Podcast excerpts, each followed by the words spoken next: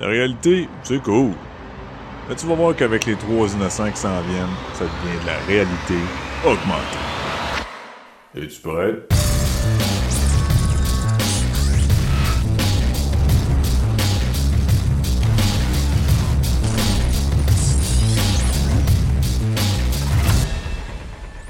Salut tout le monde, bienvenue sur euh, un autre épisode de la réalité augmentée. Daniel Carosella avec vous aujourd'hui. Et si vous suivez le show depuis un certain temps, ben vous savez que quand je suis dessus, on va surtout parler de jeux.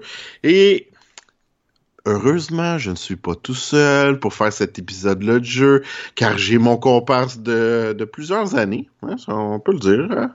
On peut. Luc, On on, peut. peut. On peut. Fait que vous aurez reconnu Luc Desormeaux. Salut Luc. Salut Daniel. Hey, écoute, Luc, on a un show. euh, en fait, on va parler de trois jeux sur le show. Mhm. Euh, un que, écoute, je, je l'ai vu passer, mais euh, je l'ai pas essayé. Toi, t'as pu l'essayer, puis ça. Je, je pense que c'est un jeu qui mérite de l'attention qu'il n'y a peut-être pas en ce moment. Oui, je suis entièrement d'accord avec ça.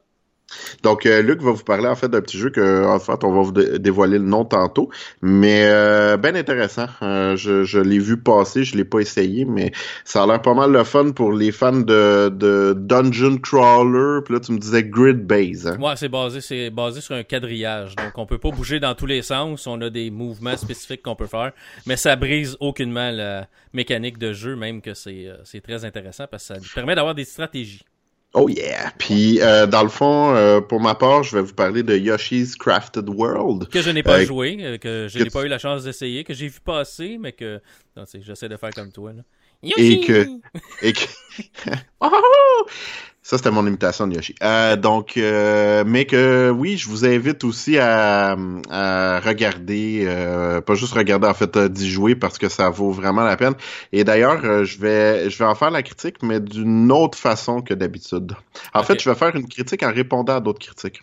Ok, Ouais, ouais, ouais. c'est bon. Je vais, je vais faire ça comme ça. euh, et, euh, et en fait, on va aussi vous parler, moi et Luc, parce qu'on a eu la chance d'y jouer, euh, d'y jouer chacun de notre côté, euh, de, d'un jeu d'Ubisoft qui est sorti il y a pas longtemps, qui s'appelle The Division 2. Ouais, une, une petite franchise inconnue, là. Oui, oui, oui, oui. Écoute, Un jeu là, indie. Oui, c'est ça. Un jeu, et oui, oui, tellement indie qui était tellement pas attendu cette année. Non. Donc, euh, mais on va avoir l'occasion euh, de, de, de vous en parler euh, de long et en large euh, parce que ça, j'ai bien aimé. Euh, mais avant toute chose, avant de parler de jeu, en fait, je voulais aborder avec vous euh, une conférence de presse à laquelle je, je suis allé pour un événement euh, où je vais aller au mois de juillet et ça va être la quatrième fois que j'y vais. Et euh, j'avoue que c'est un événement que j'attends avec impatience à chaque année. Et c'est, ben en fait, si vous savez qu'est-ce qui s'en vient en juillet, vous savez probablement que je parle du Comic Con de Montréal. Donc euh, cette année, ça va avoir lieu du 5 au 7 juillet. Mhm. Donc, euh, au tout début juillet. Et c'est vraiment durant ce week-end-là, euh, ce que je trouve euh, le fun avec le Comic-Con de Montréal, c'est que ça a pris énormément d'expansion. Euh, faut se rappeler que le Comic-Con de Montréal est parti vraiment de rien.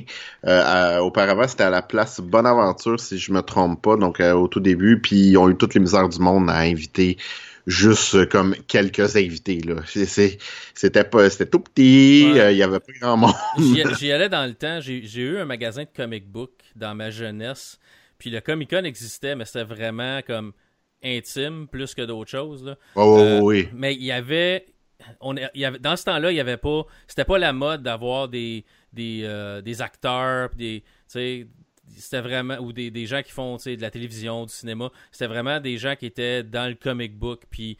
Ouais. tu sais, C'est là que j'ai rencontré quand même des gens qui étaient moyennement populaires dans le comic book. Des gars du Québec comme Denis Rodier qui travaillait euh, pour DC Comics, qui faisait, qui faisait des, euh, des dessins pour Superman. Puis euh, il y, en- il y en avait plusieurs là, qui venaient, euh, des, des gens assez connus que j'ai rencontrés. Euh, Scott Hanna qui dessinait Spider-Man dans le temps.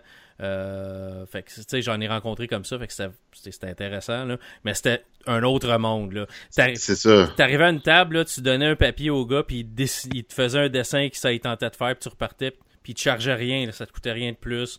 Le gars faisait juste ça par passion, puis tout ça, puis pour faire plaisir au monde. Aujourd'hui, euh, tu vas au Comic Con, tu veux une photo avec euh, ton artiste préféré, euh, hypothèque ta maison.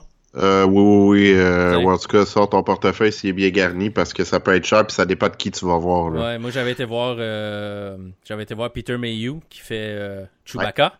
Puis j'avais une photo aussi avec Billy D. Williams. Euh, mhm. avec, puis euh, ça avait coûté assez cher pour Peter Mayhew parce que la photo, je l'avais faite signer en plus. Puis juste l'autographe m'avait coûté une fortune. Puis la photo avec Billy D. Williams, c'est drôle parce que je me rappelle pas si je l'ai raconté, je l'ai raconté sur l'émission, mais quand je l'ai rencontré, je l'ai vu, puis j'ai pris une photo avec. Puis juste avant de prendre la photo, j'ai dit Hey, j'ai quelque chose de, de, le fun à, vous dire. Il dit quoi? Il dit On partage la même date de fête. Puis il me regarde, il dit Hey, il dit T'es chanceux. Ah oui, c'est ça. moi et Billy D. Williams, on partage la même journée de fête. C'est vraiment, vraiment drôle, là, mais pas, la, pas, la, pas la même année, mais la même journée. Mais fait que dans ta vie, tu as eu un avant puis un après.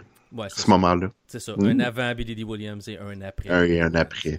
Mais dans le fond, tu sais, ce que je trouve le fun, c'est que derrière le Comic Con, il y a des passionnés. Tu sais, il y a mm-hmm. des passionnés de, de culture populaire. Puis je veux vraiment dire culture populaire. Je veux pas dire du monde geek ou non, non, vraiment culture populaire. Parce que culture populaire, ça englobe beaucoup de choses. Ça englobe séries, comics, euh, films, jeux vidéo. Euh, il y, a, y a des choses que vous retrouvez au Comic Con qui ont même pas rapport avec même ces sphères-là. Euh, il y en a, c'est de la confection de bijoux. Euh, il, y a, y a plein de, de, de, kiosques aussi où vous pouvez retrouver des... Bon, euh, tu sais, j'ai vu des affaires d'arts martiaux. Le Canadien de Montréal est présent à chaque édition du Comic-Con aussi. Fait que, tu sais, vraiment, le, le Comic-Con, faut pas juste le voir comme un événement qui est geek. faut le voir comme un événement de culture populaire, puis ça couvre beaucoup de sphères. Mais la, euh, la semaine dernière, euh, en fait, on enregistre le 4 avril, donc euh, à la fin mars, j'ai été invité pour aller à la conférence de presse qui dévoilait la programmation du Comic Con. Et c'est pas une programmation qui est finale.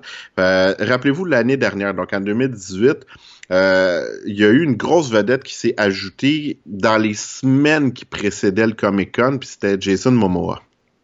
Euh, il n'était pas prévu au départ euh, et Jason Momoa s'est rajouté. Donc, ce que je vais vous dire au niveau de la programmation de l'édition 2019, ben c'est pas final. C'est sujet à changement parce que, euh, puis d'ailleurs ils nous l'ont confirmé, ils sont en pourparlers très avancés pour faire venir d'autres vedettes et puis aussi pour organiser d'autres activités dans le mm-hmm. cadre du Comic Con. Mais c'est vraiment un happening du début juillet, le Comic Con de Montréal et ça, en fait la conférence de presse ça se tenait au Casino de Montréal, l'endroit où je n'avais jamais mis les pieds. Et quand je suis rentré là-dedans, j'ai eu un petit choc. Euh, ben, écoute, euh, je, suis allé un mardi matin. OK? Il était à peu près 11 heures. Euh, je rentre là-dedans. Et c'était un peu une scène surréaliste. je me doutais que j'allais voir ça, mais il y, a une, y a une différence entre je me doute que je vais le voir et je le vois pour vrai. Ouais. Je t'ai vu une trollée de tête blanche en train de jouer et perdre des milliers de dollars à des machines à sous. Là-dedans, c'était écœurant. Euh, c'est assez, euh, assez drôle de voir. On y va une fois par année, moi puis ma conjointe, souvent à sa fête, parce qu'elle aime, on aime ça. On passe une journée ensemble, tranquille on se donne 20 pièces à dépenser puis si on perd notre 20 pièces on s'en va puis c'est tout là, ouais, c'est ça. Ou on gagne tu sais puis on sort des fois égal euh, c'est rare qu'on sort avec plus mais des fois on sort avec la totalité de ce qu'on avait amené parce qu'on a regagné.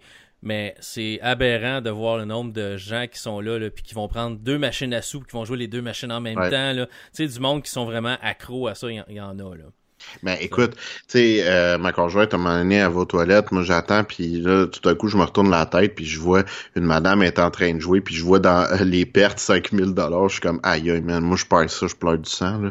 Oh non, euh, c'est clair, là. Écoute, fait que, mais euh, bref, moi je m'en vais là, je m'en vais, je m'en vais pas là pour garder des gens à jouer, là, je m'en vais là pour le Comic Con, et là, bon, je, je trouve la, la place, et en fait, on nous dévoile la programmation, puis c'est une programmation qui est quand même assez impressionnante cette année.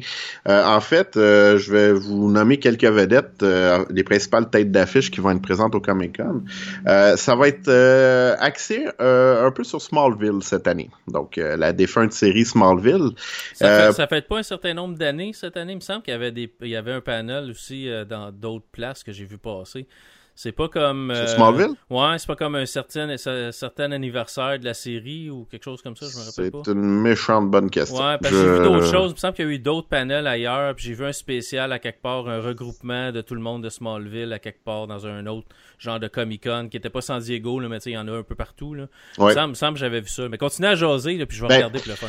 En fait, euh, cette année, pourquoi je dis c'est un petit peu plus axé sur Smallville, c'est qu'il y a deux têtes d'affiche qui vont être là. Euh, les deux principaux acteurs de la série vont être là. Donc Tom Welling, qui incarnait Clark Kent Superman. Mhm. Et euh, il va aussi avoir Michael Rosenbaum, qui, qui incarnait Lex Luthor. Oui, Donc oui. un jeune Lex Luthor. Euh, donc ils vont être présents. Et là, ce qu'on nous a dit, c'est que on est en pourparlers très avancés, voire finaux, pour inviter d'autres vedettes de Smallville, euh, à savoir euh, Kristen Crook, qui incarnait Lana. qui, est une, Lana qui est une Canadienne.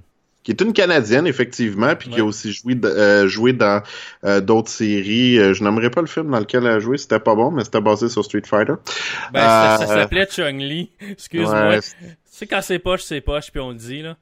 C'était Oui, oui, Chung Li. Ouais. Oui, c'était vraiment pas bon. Euh, mais elle a joué aussi dans une série, notamment Beauty and the Beast, euh, qui était c'est pas La Belle et la Bête là, mais euh, c'est c'est une série qui est, qui est parue il y a quelques années. Euh, et on est on serait aussi en pourparlers finaux avec euh, Laura Vandervoot qui incarnait Supergirl. Ouais, Dans- Cara, dans Cara, qui faisait Cara Denver. Oui, Ca- Cara. Cara, qui était la sœur, la cousine. La cousine de, de, de, de Kal-El, Ouais, finalement. c'est ça. Puis elle, elle a eu d'autres, euh, elle a eu d'autres rôles aussi. euh, Oui, oui. Ouais, dans dans d'autres séries là, ouais. Avec euh, Ben- même eu une popée carrière après. On rappelle aussi que Tom Welling n'a pas juste joué dans, dans Smallville. Hein. Et On l'a vu d'ailleurs dans la saison, euh, je me rappelle plus de quelle saison, mais de Lucifer. Ouais, il Donc- a fait euh, 13 à la douzaine aussi. Oui, Euh, la série de films, là, les deux Oui. 13 à la douzaine, il était dedans, il faisait le, le fils aîné. Oui, le plus vieux. Euh, mais en fait, euh, c'est ça. Donc, dans le fond, Tom Welling et Michael Rosenbaum sont les acteurs confirmés pour l'instant. Ils vont être présents le samedi et le dimanche. Ils vont signer des autographes euh, et euh, prendre des photos. Donc, euh, mais encore une fois, il va falloir que vous sortiez votre argent. Puis, euh, on, en fait, pourquoi qu'on veut inviter d'autres vedettes de Smallville? Ben, c'est pour faire une réunion Smallville, donc une conférence que, qui aura probablement lieu le samedi. Là, si- j'ai cru comprendre entre les lignes, euh, mais il y aurait probablement ça là, qui serait prévu. Sinon, euh, ben là, je vous le dis, ma blonde a capoté là-dessus. Euh, la série Once Upon a Time. L'année passée, les organisateurs ont invité Jennifer Morrison, donc euh, qui incarnait Emma Swan. Ben cette année, ils ont scoré un petit peu plus fort parce que ils ont réussi à inviter Lana Paria, qui incarnait The Evil Queen.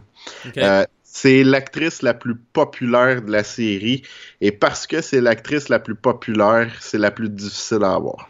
et probablement euh, la plus dispendieuse dans les demandes et dans les cachets et tout ça. Ben, si je me fie à l'engouement qu'il y a pour elle, il va y avoir du monde. Euh, il va vraiment y avoir beaucoup de monde pour Lana Paria, mais elle va être présente elle aussi samedi et dimanche. Euh, donc, euh, et ça va être une des têtes d'affiche euh, du, du Comic Con. Euh, elle est très, très, très en demande, Lana Paria. Puis, euh, ben c'est ça. Oh, on a été un peu surpris de, de voir finalement qu'ils ont réussi à mettre la main de, dessus. Donc, elle va être présente la fin de semaine et il faut s'attendre à beaucoup, beaucoup d'achalandage. Sinon, Georges Saint-Pierre va être là. Pourquoi Georges Saint-Pierre? Euh, c'est un nouveau retraité de la UFC. Ouais, mais euh, Georges Saint-Pierre, faut oublier, il était le méchant dans Captain America. Ouais, ben, ça, c'est ça. Ça, ça, on nous l'a, rappelé. Pas un de ses plus grands rôles, là, mais euh, bon. Euh, je pense, c'était marquant. Il y avait sauté ben. Ouais, pas nécessairement pour les bonnes manières. Ben, il était pas si pire là-dedans. Le, le pire rôle que Georges Saint-Pierre a eu, c'est euh, dans le film de Disney, là. Monstre Incorporé, ce qui faisait la voix d'un personnage. Ouais, Monster Inc. Ça, ça, c'était, ça, c'était pénible. là. Euh, mais il, est pas, il était pas méchant dans, dans, Captain, dans Captain America. C'est l'accent. Ouais, c'est ça. C'est un peu l'accent. C'est parce que c'était forcé. Ils ont, ils ont forcé Ouais. un accent, tu sais. C'était, un peu bizarre, là. Mais comme le fait, tu sais, le, ce qu'il a fait, comme les combats, pis tout ça, c'était, correct, là. Oh, oui, c'était, vraiment bien. J'ai juste eu de la misère à croire que, que Georges Saint-Pierre était pas capable de battre Chris Evans. Ben, on s'entend, euh, en tout cas. Moi, Bref. je, moi, je pense que c'était arrangé avec le gars des vues, là. Mais bon. Tu penses? Ouais, je pense que c'était Ah. arrangé un petit peu avec les frères Rousseau de Marvel. là. Ah, probablement. Ouais. Mais Georges Saint-Pierre était là euh, à la conférence. Euh, vraiment, c'est un, un gars vraiment accessible, euh, vraiment, vraiment il a l'air d'un sympathique. bon gars, ouais, il a l'air d'un oui, bon gars. Là. Il, a l'air- il projette cette image-là. Là. Oui, oui, oui. Puis c'est pas parce qu'on a peur de se faire casser deux jambes, là. Je le dis pour vrai, là. Il a vraiment l'air d'un bon gars, là. Ça, me- ça me rappelle un vieux show. Il n'y avait pas JB qui avait, aussi. ça me- il y avait pas JB qui avait dit quelque chose sur Georges Saint-Pierre à un moment donné, j'ai dit JB, tu vas te réveiller avec les deux jambes pétées. Oui, puis il y a je, pas pense juste... qu'on- je pense qu'on avait critiqué justement Captain America ou le film de Disney. Puis euh, Oui. JB avait sorti quelque chose, puis j'ai dit JB, tu vas finir mort. Oui, puis on se faisait un plaisir de le répéter sur les autres shows. Ah ouais, ouais, C'était- c'est c'est sûr. C'est sûr. Hein. ça revenait tout le temps. Ça revenait tout le temps. Fait que ça revient encore aujourd'hui. Euh, C'est vintage. Euh, oui, mais hein, euh, show euh, réalité rétro. Mais, mais ce que t'as pas dit aussi, il va y avoir Alan Tudyk. Oui, ben en fait, c'est ça, je, je voulais continuer avec hein? les autres vedettes. Mais oui, Alan Tudyk, euh, peut-être que le nom vous dit rien, mais sa face va vous dire de quoi. Ouais. Euh, on l'a vu dans plein, plein, plein d'affaires. Puis c'est un gars qui fait aussi beaucoup, beaucoup de doublage. Ouais. D'ailleurs, le, le nouveau doublage, là, son nouveau rôle de doublage, ça va être dans Aladdin, euh, qui va sortir en mai. Euh, c'est lui qui fait la voix de Yago, Ouais, en le, anglais. le, le perroquet. le petit perroquet. Il a fait Euh, aussi euh, la voix de K- K2SO, le robot dans Rogue One de Star Oui. Wars. Oui. Puis euh, il y a un caméo dans, dans, dans, dans Infinity War. Oui, puis euh, ben écoute, moi je me rappelle de cet acteur-là parce que oui, c'est un film qui est épais, mais c'est un film que j'aime regarder quand je veux me déconnecter le cerveau. Dodgeball, Ok, ouais. euh, c'est pas- chasseur. C'est pas jeune, ça. Non, non, non. C'est avec Ben Stiller? ou Oui, oui, oui, c'était avec Ben ouais, Stiller. ça, date. Mais je, je le regarde encore, il faisait un pirate, un, un soi-disant pirate, là, Alan Tudyk là-dedans. Euh, mais c'est ça, lui aussi va être là. Euh, je, je vous nomme aussi d'autres vedettes, euh, James et Oliver Phelps. Si ça vous dit rien, ben si je vous dis Fred et George Weasley de Harry Potter. Mhm. Donc, c'est les jumeaux. Donc, aux, aux autres aussi vont être là le samedi et le dimanche. William Shatner de Star Trek. Je le sais, c'est pas un acteur qui fait l'unanimité. Je le sais. Euh, je suis tout à fait conscient que des fois, son comportement peut, euh, disons, être questionnable. T'es fin en disant des fois. Ouais. T'es cute. T'as le temps. J'osais c'est pas c'est pas le meilleur être humain mais des fois il prend position pour des affaires qui ont vraiment du sens mais des fois euh, il pourrait se garder une petite gêne Ouais, puis tu sais, je, je sais qu'à un moment donné, on a aussi vu une vidéo de lui, tu sais, c'était des fans de Star Trek qui étaient dans un aéroport, des jeunes fans, puis euh, dans le fond, tu voyais Shatner dire, ben si tu me payes pas, tu prends pas de photos, tu sais. C'est un peu, c'est un peu poche, là. Mais euh, William Shatner veut, veut pas, ça demeure William Shatner, euh, donc, euh, et ça va être un invité d'honneur, il va être, lui, il va juste être là le dimanche, donc le 7 juillet, euh, ça va être le, le seul moment où il va être là. Euh, je vais vous aussi vous nommer quelques autres vedettes vite vite là. Ray Park, euh, il devait être là l'année passée, il a dû annuler la dernière minute pour des, je sais pas trop ce qui s'est passé, mais bref, il a pas pu venir, euh, mais c'est le Darth Maul. Darth Maul Sub-Zero puis euh, il faisait Toad aussi dans le premier X-Men. Oui, euh, ouais, donc c'est un, gars que vous voyez très très souvent mais vous voyez très très peu sa, son visage puis vous entendez très très peu sa voix. Parce que Darth Maul c'était lui qui faisait Darth Maul qui les combats puis tout mais c'était quelqu'un d'autre qui doublait sa voix euh, Toad c'était vraiment lui par exemple puis Sub-Zero ben il parlait pas fait que euh, non, mais c'est un gars, il a, il a rien perdu de sa forme, hein. Non, non, non. Il, Et- il est top shape. C'est, tout un combattant. Puis regardez, ce gars-là aussi, ça a l'air d'un gars qui a, le- qui a le cœur sur la main. Euh, il y a une Ouais. vidéo qui roule sur YouTube où il fait un combat au sabre laser avec un jeune. Euh, Oui. Avec un sabre en plastique. C'est mourant. Euh, Ah, oui, oui. Il prend son temps, puis euh, il aurait pu juste couper le jeune en deux. là. Mais euh, tu sais, il, il- vrai- franchement, là, tu tu vois qu'il il veut que le jeune ait du fun. C'est, vraiment beau à voir. là. Ouais, puis c'est le fun, c'est Ouais. le fun quand, quand ils se donnent comme ça, mais il devrait être là, le Ray Park, cette là, année. ça- fait que là, t'essayes de me dire que je vais être pogné pour y aller. hein. Attends, attends, j'ai pas fini. Euh, Non, non, mais moi, t'as t'as deux personnages de Star Wars, t'as Ray Park puis t'as Alan Tudyk. Fait Ouais. que là, normalement, deux vont être là. euh, normalement, c'est parce que quand ils sont deux, j'y vais. tu sais. hey, ça fait plaisir, Luc. Ouais. Euh, Mais sinon, euh, puis les autres, je vais vraiment vous les nommer en rafale, là, je veux pas trop m'étendre, mais euh, amateur de la première euh, série de Power Rangers, euh, il va avoir Austin St. John, donc le premier Red Ranger, Karen Ashley, le deuxième Yellow Ranger, la première, ben, ça serait un petit peu difficile d'inviter parce qu'elle est morte il y a très longtemps, malheureusement, donc il a fallu qu'il la remplace vite là, dans la série, donc et, et d'ailleurs ils l'ont remplacé par Karen Ashley, donc elle, elle va être là. Walter E. John, le premier Black Ranger sure va être là. Et David Fielding, qui a joué le tout premier Zordon, c'est aussi un écrivain. Donc, euh, euh, eux autres vont être présents euh, durant toute la fin de semaine. Euh, si Et si vous êtes un amateur des Ninja Turtles, euh, je le sais que JB l'est, il va y avoir Kevin Eastman, qui est le co-créateur des Ninja Turtles. Donc, lui va être là durant la fin de semaine pour signer des autographes. C'est pas les seuls invités. Il y en a un paquet d'autres. Allez sur le site du Comic Con, vous allez pouvoir les voir les invités à date parce que comme je dis, ils sont pour parler pour d'autres. Donc vous pouvez aller sur le site du Comic Con pour voir l'ensemble des invités. Il y en a un paquet d'autres, mais ça serait beaucoup trop long vous le dire. Euh, je veux juste aussi passer un mot sur il y a d'autres activités prévues dans le cadre de la fin de semaine du Comic Con. Euh, il y a notamment des soirées thématiques. Donc il va y avoir des soirées orchestres. Euh, le vendredi, ça va être un orchestre dédié à l'univers cinématique de Marvel. Donc le 5 juillet, euh, univers euh, Marvel. Le 6, ça va être euh, Zelda. Et le 7, ça va être James Bond. Ah. il va aussi avoir un party le samedi soir. C'est un classique du Comic Con à Montréal, mais c'est un party de 18 ans et plus. Fait que ça, ça veut dire qu'il va y avoir de l'alcool. et ça, en fait, c'est un festi festival ou party de cosplay. Donc, euh, c'est organisé.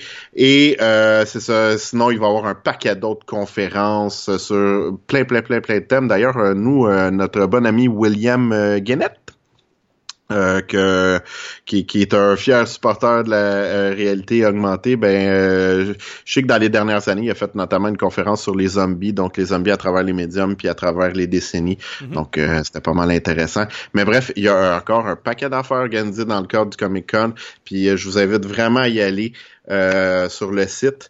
Et pour les parents qui nous écoutent, pour les parents, sachez que le Comic Con a passé à vous cette année.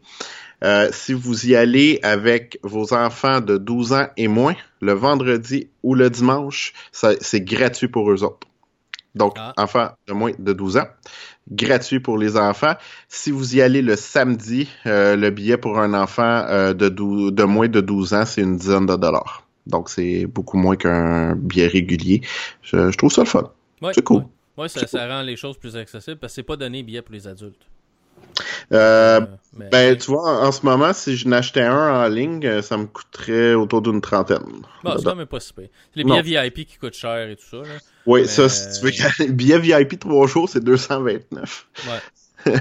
mais euh, ah, d'ailleurs, ça me fait penser, si jamais vous avez des idées de costumes, euh, je prévois y aller déguisé, je prends les suggestions.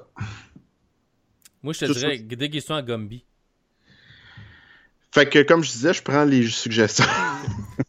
Va chez Toys R Us, achète plein de plasticine verte, puis demande à ta blonde qu'elle te couvre de, de, la tête aux pieds de plasticine verte. Le pire, c'est qu'elle le ferait. Hein. Je le sais. Avec plaisir, en plus. Ben oui, faudrait que je ouais. Ou Fait que, pas. comme je disais, je prends les suggestions. tu, prends, tu prends les bonnes suggestions. Ouais. fait que tout, tout ce que Luc suggère, c'est pas vous pouvez bon. suggérer autre chose. Okay. euh... Gumby. Yeah. Non, fait que voilà, ça fait, ça fait le tour pour ce qui a été annoncé, mais euh, encore une fois, euh, comme je dis, allez sur le site du Comic Con régulièrement. Il y a des choses qui vont s'ajouter au fil des, des semaines là, à venir. Euh, Puis c'est bien le fun. En tout cas, si vous êtes jamais allé, moi c'est un happening. Ma blonde n'était jamais allée avant l'année dernière, puis elle a vraiment, vraiment aimé ça. Ouais. Euh, c'est, c'est tellement le fun de juste voir le monde heureux là-bas. Là. Tu sais, ça juge pas, c'est pas en train de se regarder. C'est, c'est juste du monde qui aiment la, culture populaire puis qui partagent des passions ensemble. Moi, là, je, je tripe à chaque année. Non, c'est un bel événement. Puis euh, j'avais ma conjointe, j'y avais jamais été non plus. Puis je l'ai amené là, deux ans, je pense. Mon, mon neveu voulait y aller parce que c'est un fan fini euh, de Doctor Who. Puis David Tennant était là. Fait que Ah ben, lui, ouais, lui, lui s'est payé le forfait, la totale, avec David Tennant, les photos, puis euh, les signatures, puis toute la gogosse. Là. Euh, fait que ça y a coûté euh, la paye de sa mère. Mais euh, ben là, il travaille à ça, il doit l'avoir remboursé, jamais je créerais. Mais euh, tu sais, que ma, ma belle-sœur voulait y aller, puis là, ma femme a dit Ah, ils veulent aller au Comic-Con, on y va dessus. Fait qu'on était allés, euh, ma femme, mon gars, moi, ma belle-sœur, mon neveu, puis on avait passé une journée là, puis c'est vraiment, c'est vraiment le fun. Tu te Ah, promènes, tu sais. Mais mais faut que tu tiennes les mains dans tes poches parce que si t'es du genre à aimer t'acheter des, gogo- des gogos, là, tu vas réhypothéquer ta maison, là. Oui, ça fait deux ans que je le fais. Hey, moi, je me suis retenu l'année passée. Il y avait des figurines, des affaires de Star Wars que j'avais jamais vu ailleurs. Puis Ah. je suis genre un fan fini, là. Puis là, ma femme a dit Ah, achète-toi quelque chose, fais-toi plaisir, puis kit. Là, je pensais juste que mais j'ai plus de place pour le mettre dans la salle de cinéma. Fait que non, j'achèterai rien, ça, ça me tente Écoute. pas d'installer une tablette de plus. Bon. Je vais au Comic Con l'année passée au mois de juillet. Je sors de là avec au-dessus de 200 pièces de stock. Je vais au mini Comic Con en novembre. Je sors de là avec 200 pièces de stock. Fait que si la tendance se maintient, Daniel va sortir du Comic Con avec 200 pièces de stock. Si la tendance se maintient, Daniel va réhypothéquer en juillet. Ah, c'est ça, c'est ça. Bon, Euh, ouais. Fait que voilà. Euh, Sinon, ben, c'est ça, je voulais vous parler de Yoshi's Crafted World. Donc, on passe dans la section euh, jeu. Euh, du show. Donc, euh, Yoshi's Crafted World, ça vient de sortir sur Switch. Euh, c'est un jeu qui était attendu. Moi, personnellement, je l'attendais vraiment beaucoup parce que j'ai adoré Yoshi's Woolly World, ouais. euh, qui, est, qui est paru à l'origine sur Wii U. Ils l'ont sorti sur 3DS avec une coupe d'ajouts. Euh, mais c'est un, ça vient d'un studio que j'aime beaucoup qui s'appelle Good Feel.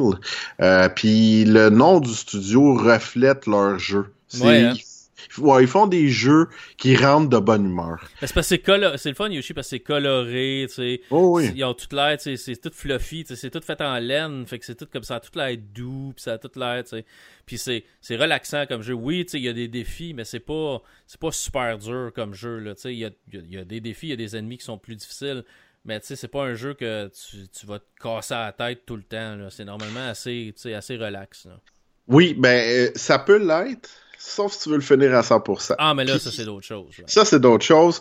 Puis c'est pour ça que je vous disais, je vais faire euh, une critique à peut-être 5 à 10 minutes euh, autrement, parce que je vais répondre à certaines critiques que j'ai vues, notamment certaines critiques que, je trouve injustifiées. Puis c'est- c'est- le but, c'est pas de dire « Ah, moi j'ai raison, puis la critique, l'autre critique a tort », puis je nommerai pas de nom, c'est juste des commentaires qui ont été évoqués dans les critiques, puis euh, je, veux, je veux juste y répondre comme ça, puis vous allez voir un peu mon point de vue sur le jeu. Donc, euh, j'ai vu que la, la première critique, en fait, que j'ai vue sur Yoshi's Crafted World, c'est que c'est un jeu qui est pas original. Euh, je vous dirais, c'est un jeu, c'est vrai dans le sens que euh, c'est pas la surprise de Yoshi's Woolly World. Ouais, Euh, mais, y a- mais attends un peu, c'est pas original. Là. On peut-tu peut mettre les breaks 30 secondes? Là? Non, mais c'est ça. y a-tu beaucoup de, séries qui sont originales? Call of Duty, Battlefield, euh, même les Mario, je veux dire, c'est toujours la même prémisse, c'est le monde un peu qui change. Yoshi, euh, ben, que tu parles n'importe quelle franchise qui date depuis des années, même, même Assassin's Creed ou n'importe quoi, je veux dire, à un moment donné, la recette est la même. C'est change un peu l'histoire, change un peu les ennemis, puis les, les décors, mais tu sais, je veux dire, si tu veux quelque chose d'original, ben joue à un nouvel IP, une nouvelle, un nouveau jeu qui vient de sortir, qui est pas dérivé d'autres choses. Là. Non, exact. Puis tu sais, Ouais. je pense pas que c'était la prétention non plus de Goodfield de dire ce Yoshi-là va complètement refaire ce qu'on connaît de Yoshi. Euh, c'était pas leur prétention. Puis c'est correct comme ça. Parce que Yoshi's Crafted World, en fait, la structure du jeu est semblable aux autres Yoshi. Puis moi, ça me va. Je m'attendais à ça. Puis c'est ce que j'ai eu. Euh, c'est c'est un jeu en 2.5D. Donc c'est un jeu de plateforme. Ça continue. C'est la même chose qu'avant. Donc il y a, différents mondes. Il y a environ euh, D'habitude, il y a deux à trois euh, tableaux par monde. Euh, au total, il y en a un petit peu plus qu'une quarantaine, là, si je me trompe pas, de, de tableaux.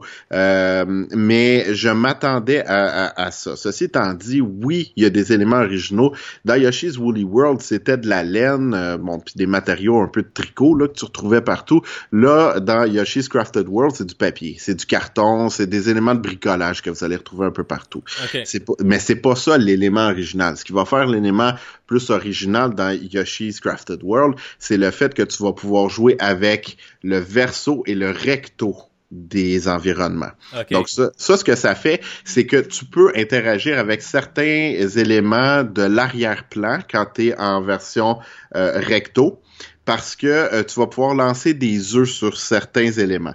Euh, et dans le fond, chaque tableau notamment si tu veux finir euh, le jeu à 100%, tu vas pouvoir les faire en version recto. Donc là, ce que ça fait, c'est que tu pars de la fin du niveau et pour te rendre au début du niveau. Et ça, euh, tu vas voir vraiment l'arrière-plan. Donc, euh, toutes les structures, tous les obstacles, ben pas les ennemis, mais tout ce que tu voyais à l'avant-plan dans, dans version verso, non, recto, excuse, je me mélange entre les deux. Euh, mais en version recto, tu vas vraiment le voir dans l'arrière. Fait que euh, quand tu vas le voir par en arrière, tu vas voir par exemple des autocollants qui vont tenir les structures. Euh, tu vas voir le carton d'en arrière des figures que tu voyais quand, quand tu étais en version verso. Donc ça, j'ai trouvé ça vraiment intéressant. c'est comme être dans l'envers du décor d'un film, tu sais, où ce que tu vois que c'est pas vraiment une maison, là, c'est une structure en bois qu'il n'y a pas de profondeur. Là, tu sais. Oui, oui, et puis, c'est ça que j'ai trouvé intéressant. Euh, puis quand, quand tu le fais en version euh, recto, euh, c'est plus des, euh, ben, excusez l'anglicisme, euh, je sais pas trop comment le traduire, mais c'est plus des time trials, donc c'est plus des courses parce que tu vas devoir trouver des petits pushy, donc des... des courses contre la montre? Ouais, ben c'est parce que dans le fond, ton but euh, quand tu passes en arrière, là, quand tu le, quand tu refais les niveaux en version euh, recto, c'est que tu as trois petits pushy, là, des, des, mini chiens à trouver. Puis euh, dans le fond, si tu les trouves dans, dans un temps X, ben là tu vas pouvoir avoir une fleur de plus parce que c'est ça que surtout à récolter dans Yoshi's Crafted World, c'est des fameuses fleurs. il appelle, en français, ils appellent ça des binettes de bonheur. Euh, mais euh, c'est ça, c'est des fleurs. Euh, mais ça, j'ai trouvé ça intéressant. Puis en plus de ça, au niveau de l'élément originalité, c'est que tu as des quêtes. C'est des quêtes qui sont assez redondantes, merci, là. Mais tu as des quêtes que des personnages vont te donner de trouver des, des éléments dans les décors. Fait que ça, ça te force, quand tu les acceptes, ces quêtes-là, ça te force à regarder les arrière-plans. Ça te force vraiment à, à, vraiment à bien pas analyser, mais à bien euh, scruter ce qui t'entoure. Faut que tu portes euh, attention au décor. Faut que tu portes attention parce qu'il y a des éléments qui sont vraiment pas évidents à trouver. Là. Euh, donc, moi, quand je voyais des critiques dire c'est pas un jeu qui est original, c'est vrai que dans la structure même, c'est un jeu Yoshi. Mais il y a quand même des éléments qui sont originaux, des éléments qui sont le fun à voir, à jouer aussi. Puis euh, c'est un, tu sais, je voyais aussi, ah c'est un jeu, il est facile à traverser. C'est vrai, c'est un jeu qui est facile. Il n'y a pas de vie. Euh, le jeu est très généreux. Tu, ne peux pas mourir en tant que tel. Euh, c'est vrai que c'est un jeu qui est facile, mais essaye de le terminer à 100%. Premièrement, je vous garantis qu'il y a certains niveaux dans, les mondes de base, euh, notamment là, il y en a. Puis d'ailleurs, j'en parlais avec Anthony Gravel de Geeks Com. Euh, il, y a, des niveaux qui prennent place dans une maison hantée. C'est pas nécessairement pour les enfants. Le niveau grimpe d'un niveau. Niveau grimpe d'un niveau en tout cas. Bref, euh, mais tu sais, la difficulté est plus ardue. Puis si tu veux vraiment le finir à 100%, ben sache que euh, dans le post-jeu, il y a quand même quatre niveaux bonus où là la difficulté est beaucoup beaucoup beaucoup plus importante. Puis en plus de ça, si tu veux aller trouver tous les éléments cachés là avec les quêtes, ben attache ta tuque parce qu'il y en a qui sont bien caché. Là. Il y en a là que il y a un moment donné, j'ai dû aller voir une vidéo parce que j'ai refait le niveau encore et encore puis je le trouvais pas euh, pour me rendre compte qu'il était en plein dans ma face là. euh, mais euh, il y a des éléments qui sont vraiment bien cachés puis c'est juste le fun de les trouver. Euh, j'ai vu des commentaires aussi ah c'est pas si le fun que ça. Je m'excuse mais ce jeu là j'ai un sourire dans la face du début jusqu'à la fin. c'est un jeu que j'ai du tellement de plaisir à y jouer. C'est, le fun comme jeu c'est vrai, c'est pas le, le jeu le plus dur. Je suis en train de jouer à Sekiro, là, c'est pas toute la même ligue là, de difficulté. Euh, mais c'est pas, le même public non plus. C'est pas le même public, puis c'est pas Cuphead non plus. Puis, puis c'est correct. Des fois, t'as besoin de ce genre de jeu-là qui font juste te rendre heureux. Puis c'est ça Yoshi's Crafted World, comme Yoshi's Woolly World l'était, comme Kirby Epic Yarn l'était. Fait que c'est correct que ça soit comme ça. C'est un jeu qui procure du bonheur puis ça fonctionne. Ça en, prend, ça en prend des jeux qui sont juste du bonheur, parce qu'à un moment donné, des jeux qui sont toujours trop durs, ça vient, ça vient gossant oui, absolument.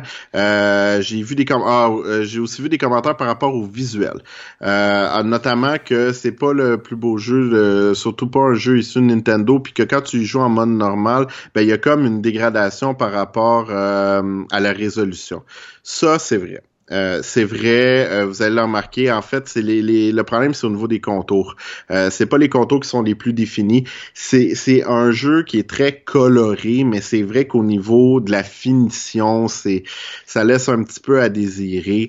Euh, c'est, c'est pas le le jeu le plus spectaculaire, même en ayant joué aux démos, même en ayant regardé des bandes annonces, je m'attendais à quelque chose d'un petit peu mieux là, au niveau de la finition. Euh, puis quand on y joue en mode normal, euh, pas en mode normal, mais en mode portable, euh, le, problème c'est que c'est vrai que la résolution est beaucoup plus réduite, puis c'est vrai que la finition, le manque de finition paraît plus. Puis quand tu viens pour viser des œufs, euh, notamment avec les éléments d'arrière-plan, c'est un petit peu plus difficile en mode portable parce que tu les vois moins. Euh, donc euh, ça c'est vrai, ça je l'accorde. C'est vrai qu'au niveau visuel, je m'attendais peut-être à, quelque chose d'un petit peu mieux. aussi au niveau de la musique, ben c'est un jeu Yoshi, ça tape ses nerfs. Pour dire là. Ouais, ouais, c'est redondant. Ben oui, puis il y a des cris, puis il y, a des mélodies genre passe-partounesques là. Euh, que j'étais plus capable. J'étais plus capable, ça, ça revient tout le temps. C'est fatigant là, un petit peu c'est sur les tympans. Euh, mais globalement, c'est un jeu qui est vraiment le fun à jouer. J'ai bon, Oui, comme jeu de plateforme, là, moi, je comprends pas ceux qui ont démoli ce jeu-là. Euh, je, je, dis tout à fait honnêtement, c'est pour moi, c'est pas un jeu juste pour les enfants. C'est pas vrai. Je, je veux dire, j'ai 34 ans là, j'ai bien du fun à jouer à ça. Euh, Puis c'est un jeu que je vais garder dans ma Switch parce que c'est sûr que je vais y jouer au fil des années parce que je vais avoir du fun à leur sortir. Fait que si c'est un, si vous êtes à la recherche d'un bon jeu de plateforme, allez-y pour Yoshi's Crafted World. Moi, j'ai aucun problème à vous le recommander. C'est un peu redondant. Les quêtes sont redondantes. C'est vrai que le visuel aurait pu être un petit peu mieux. C'est vrai que la musique tape ses nerfs. Mais que ça procure du bonheur, ce jeu-là. Fait que je vous le conseille. Je donne pas de notes, là. On a décidé qu'on donnait plus vraiment de notes, là, euh, sur nos critiques de jeu. Ouais. Mais, tu peux en donner une si tu veux. Moi, j'en ben, pas. Là, mais moi, moi, je mettrais un, très solide 8 sur 10. Très, mais très solide. Mais moi, je vous le recommande. Euh, c'est un jeu, je savais à quoi je m'attendais et c'est ce que j'ai eu. C'est un jeu de bonheur, de plaisir. Super, ça en prend. Ça en prend. Luc? Oui. J'ai beaucoup parlé, mais là, je vais te laisser un petit peu la parole. Tu veux nous parler d'un jeu qui s'appelle Vaporium. Vaporum, c'est Vaporum. V-A-P-O-R-U-M. Et c'est pas du VIX, Vaporum, c'est vraiment juste Vaporum. Ça sonne traitement nasal un peu. Ouais, c'est ça. Euh, c'est disponible PS4, Switch et euh, Xbox One. Euh, je pense que c'est disponible PC aussi depuis un petit bout de temps. C'est pas un jeu qui est récent récent sur PC, mais ça vient de sortir sur console. c'est développé par Fat Boy Games et publié par Merge Games. vous allez pouvoir, hein? donc indie. Vous allez pouvoir vous le procurer euh, sur console euh, entre le 9 et le 11 avril. J'imagine que les dates de, sortie sont peut-être euh, décalées sur dépendant de la console. moi, je le joue sur Xbox One. donc, c'est quoi Vaporum? C'est un jeu, un dungeon crawler. Donc, c'est vraiment un jeu de donjon. On se promène dans, dans des catacombes, dans des souterrains où on va rencontrer des ennemis, tout ça. La prémisse, si vous aimez Bioshock, mm-hmm. la prémisse est extrêmement Bioshock-esque. Euh, dans le sens que au début, notre personnage est perdu euh, en plein milieu de l'océan. Hein? Ça vous rappelle ça, c'est Bioshock 1. Et, trouve une tour qui dépasse de l'eau. Ça vous rappelle ça, c'est Bioshock 1.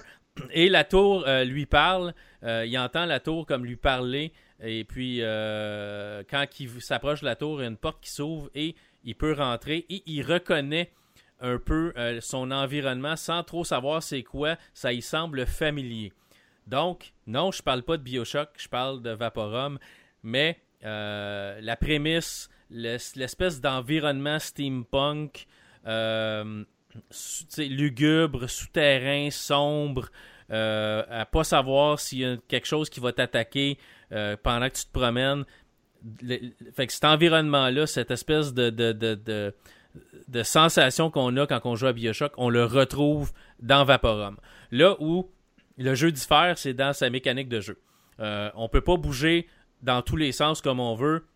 Il n'y a pas de mouvement en diagonale. Euh, c'est vraiment des mouvements selon des cases. Donc, comme un peu aux échecs, c'est juste qu'on n'est pas limité, comme un, cavalier qui bouge en L ou un fou qui bouge en diagonale. On peut bouger dans, dans le sens qu'on veut, devant, derrière, gauche, droite, mais on peut pas bouger en diagonale pour attaquer ou pour se déplacer. Mm. Euh, pour le, fait, à chaque fois qu'on avance, on va s'apercevoir quand on avance notre personnage, on voit vraiment qu'il avance d'une case. Si on va avancer de deux cases, ben on peut garder le joystick poussé où on avance un coup, un coup, un coup, puis on tourne, puis on peut se tourner. Chaque mouvement est, euh, compté comme un, mouvement, donc un coup. Euh, et ça va compter dans certaines choses que vous allez essayer de faire dans Vaporum.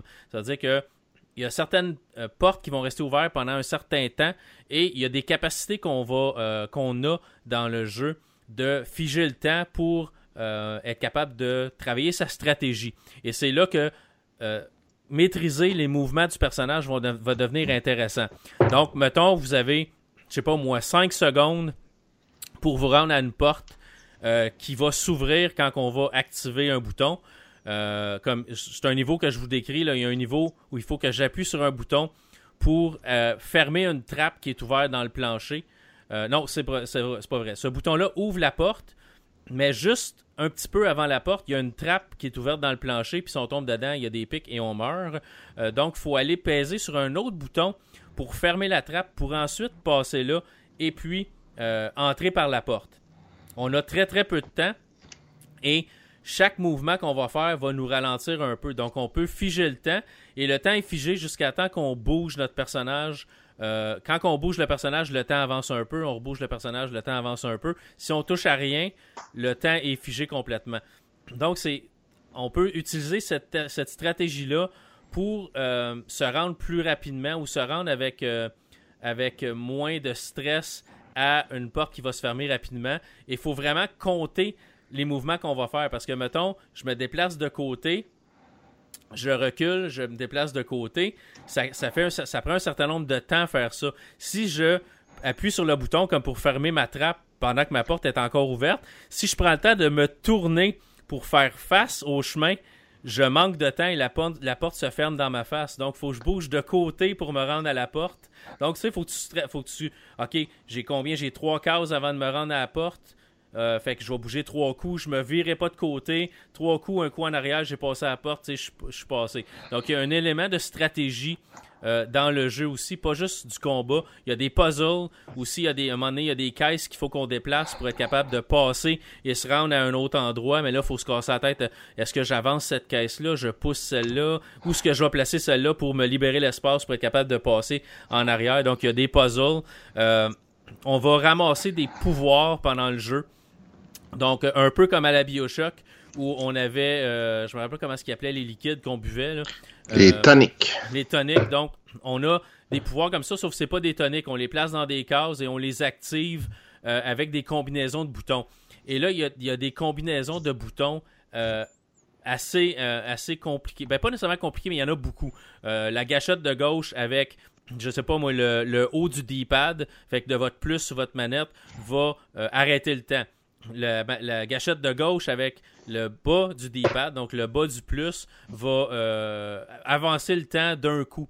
Euh, si vous repaisez la gâchette de gauche puis vous repoussez pendant que le temps est arrêté vers le, votre, votre D-pad vers le haut, le, jeu recommence, le temps recommence à, s'écouler normalement. Le D-pad tout seul en haut, c'est votre, euh, c'est votre inventaire le bouton euh, menu le bouton menu, ça va être euh, une pause pour être capable de sauvegarder votre partie ou euh, recharger un endroit si vous êtes perdu ou quelque chose comme ça. si vous appuyez, mettons, le bouton, l'autre bouton, le bouton Start, ben lui, c'est votre map. Et là, vous pouvez voir la carte, là, vous pouvez voir quels espaces vous avez passé. Et si vous voyez qu'il n'y a pas une ligne noire définie à l'écran, mais ça veut peut-être dire que vous n'êtes pas allé jusqu'au bout du niveau. Il y a peut-être d'autres choses que vous n'avez pas vues là. Il y a peut-être une porte, il y a peut-être des. que vous pouvez découvrir. Donc, on est, euh, on est beaucoup poussé à aller voir la carte. Il y a des objets cachés. Euh, il y a des boutons dans euh, les murs qui sont pas évident qu'il faut trouver puis qu'on peut appuyer. Quand on appuie sur la gâchette de gauche, si je me rappelle bien tout seul, euh, ou la gâchette de droite, une des deux gâchettes, là, il y a, un, pointeur de souris qui apparaît. Là, on le déplace avec le joystick sur un objet, puis on appuie sur A pour activer l'objet. Mais ça va nous montrer qu'on peut activer l'objet. Il y a comme un engrenage qui se fait alentour. Euh, puis on peut activer l'objet, ouvrir des portes. Euh, ramasser des objets. On a un inventaire à gérer. On va ramasser des armes, on va ramasser des, équipements comme pour se protéger de l'armure, des bottes, des gants.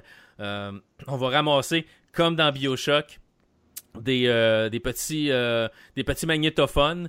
Mhm. avec du avec de la voix vraiment donc ça va parler raconter une histoire on a des livres qu'on peut trouver on a des, des feuilles des manuscrits qu'on peut trouver qu'on peut lire chaque manuscrit va rester dans notre, euh, dans notre log, comme on a comme un, répertoire de, tout ce qu'on a lu qui reste là. Donc, si vous voulez retourner lire plus tard, vous pouvez le faire.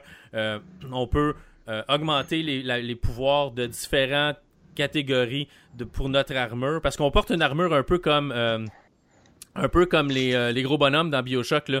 Il y avait les, les Big Brothers. Ils appellent ça les Big Brothers? Je me rappelle comment ça s'appelle. les Big Daddy. Big Daddy. Ouais. Un peu comme ça, mais moins gros. Fait qu'on est, on est, on ramasse une armure au début du jeu, puis on choisit quel type d'armure, plus combat, plus défense, plus, il y en a plusieurs. Et puis je me suis aperçu que euh, si tu commences un jeu, tu commences une partie, puis tu meurs, puis t'as pas sauvegardé, euh, parce que le jeu ne sauvegarde pas pour toi, euh, à part à certaines places vraiment précises, mais tu peux sauvegarder quand tu veux. Puis j'aime vraiment le système qu'ils ont mis pour sauvegarder parce que n'importe quand, tu appuies sur la gâchette de gauche, puis tu appuies sur le, bouton menu, et puis ton ça va sauvegarder automatiquement.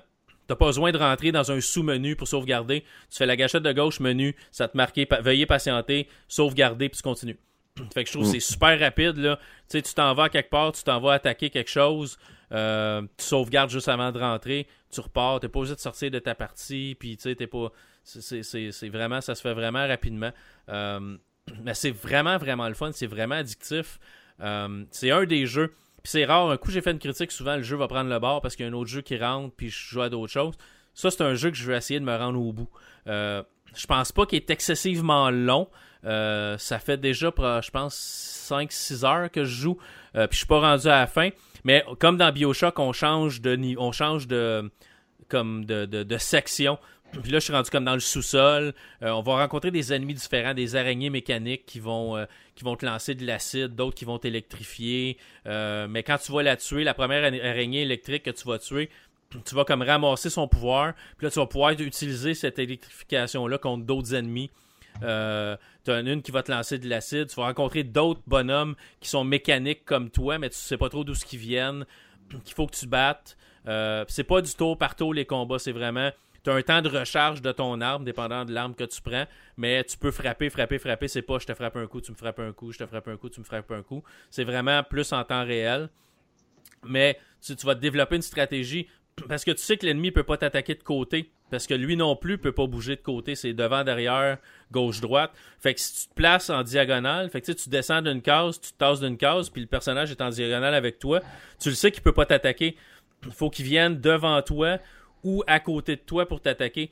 Fait que ça te permet, tu vas apprendre comment les ennemis réagissent, de le tirer une fois de plus ou de tourner alentour de lui, puis de le tirer sans que lui t'atteigne. Fait que tu vas développer des stratégies euh, dans, dans, cette espèce d'univers-là. C'est vraiment bien. C'est j'avais regardé la bande-annonce, j'avais reçu euh, l'offre d'avoir une clé, puis je me suis dit, je sais pas, tu sais. Mais plus je regardais la bande-annonce, je me suis dit, ouais, ça a l'air intéressant, tu sais. Puis à le jouer, c'est vraiment un jeu qui est addictif. Euh, je pense qu'il se vend aux alentours de 22 dollars. Euh, je pense que ça vaut totalement la peine.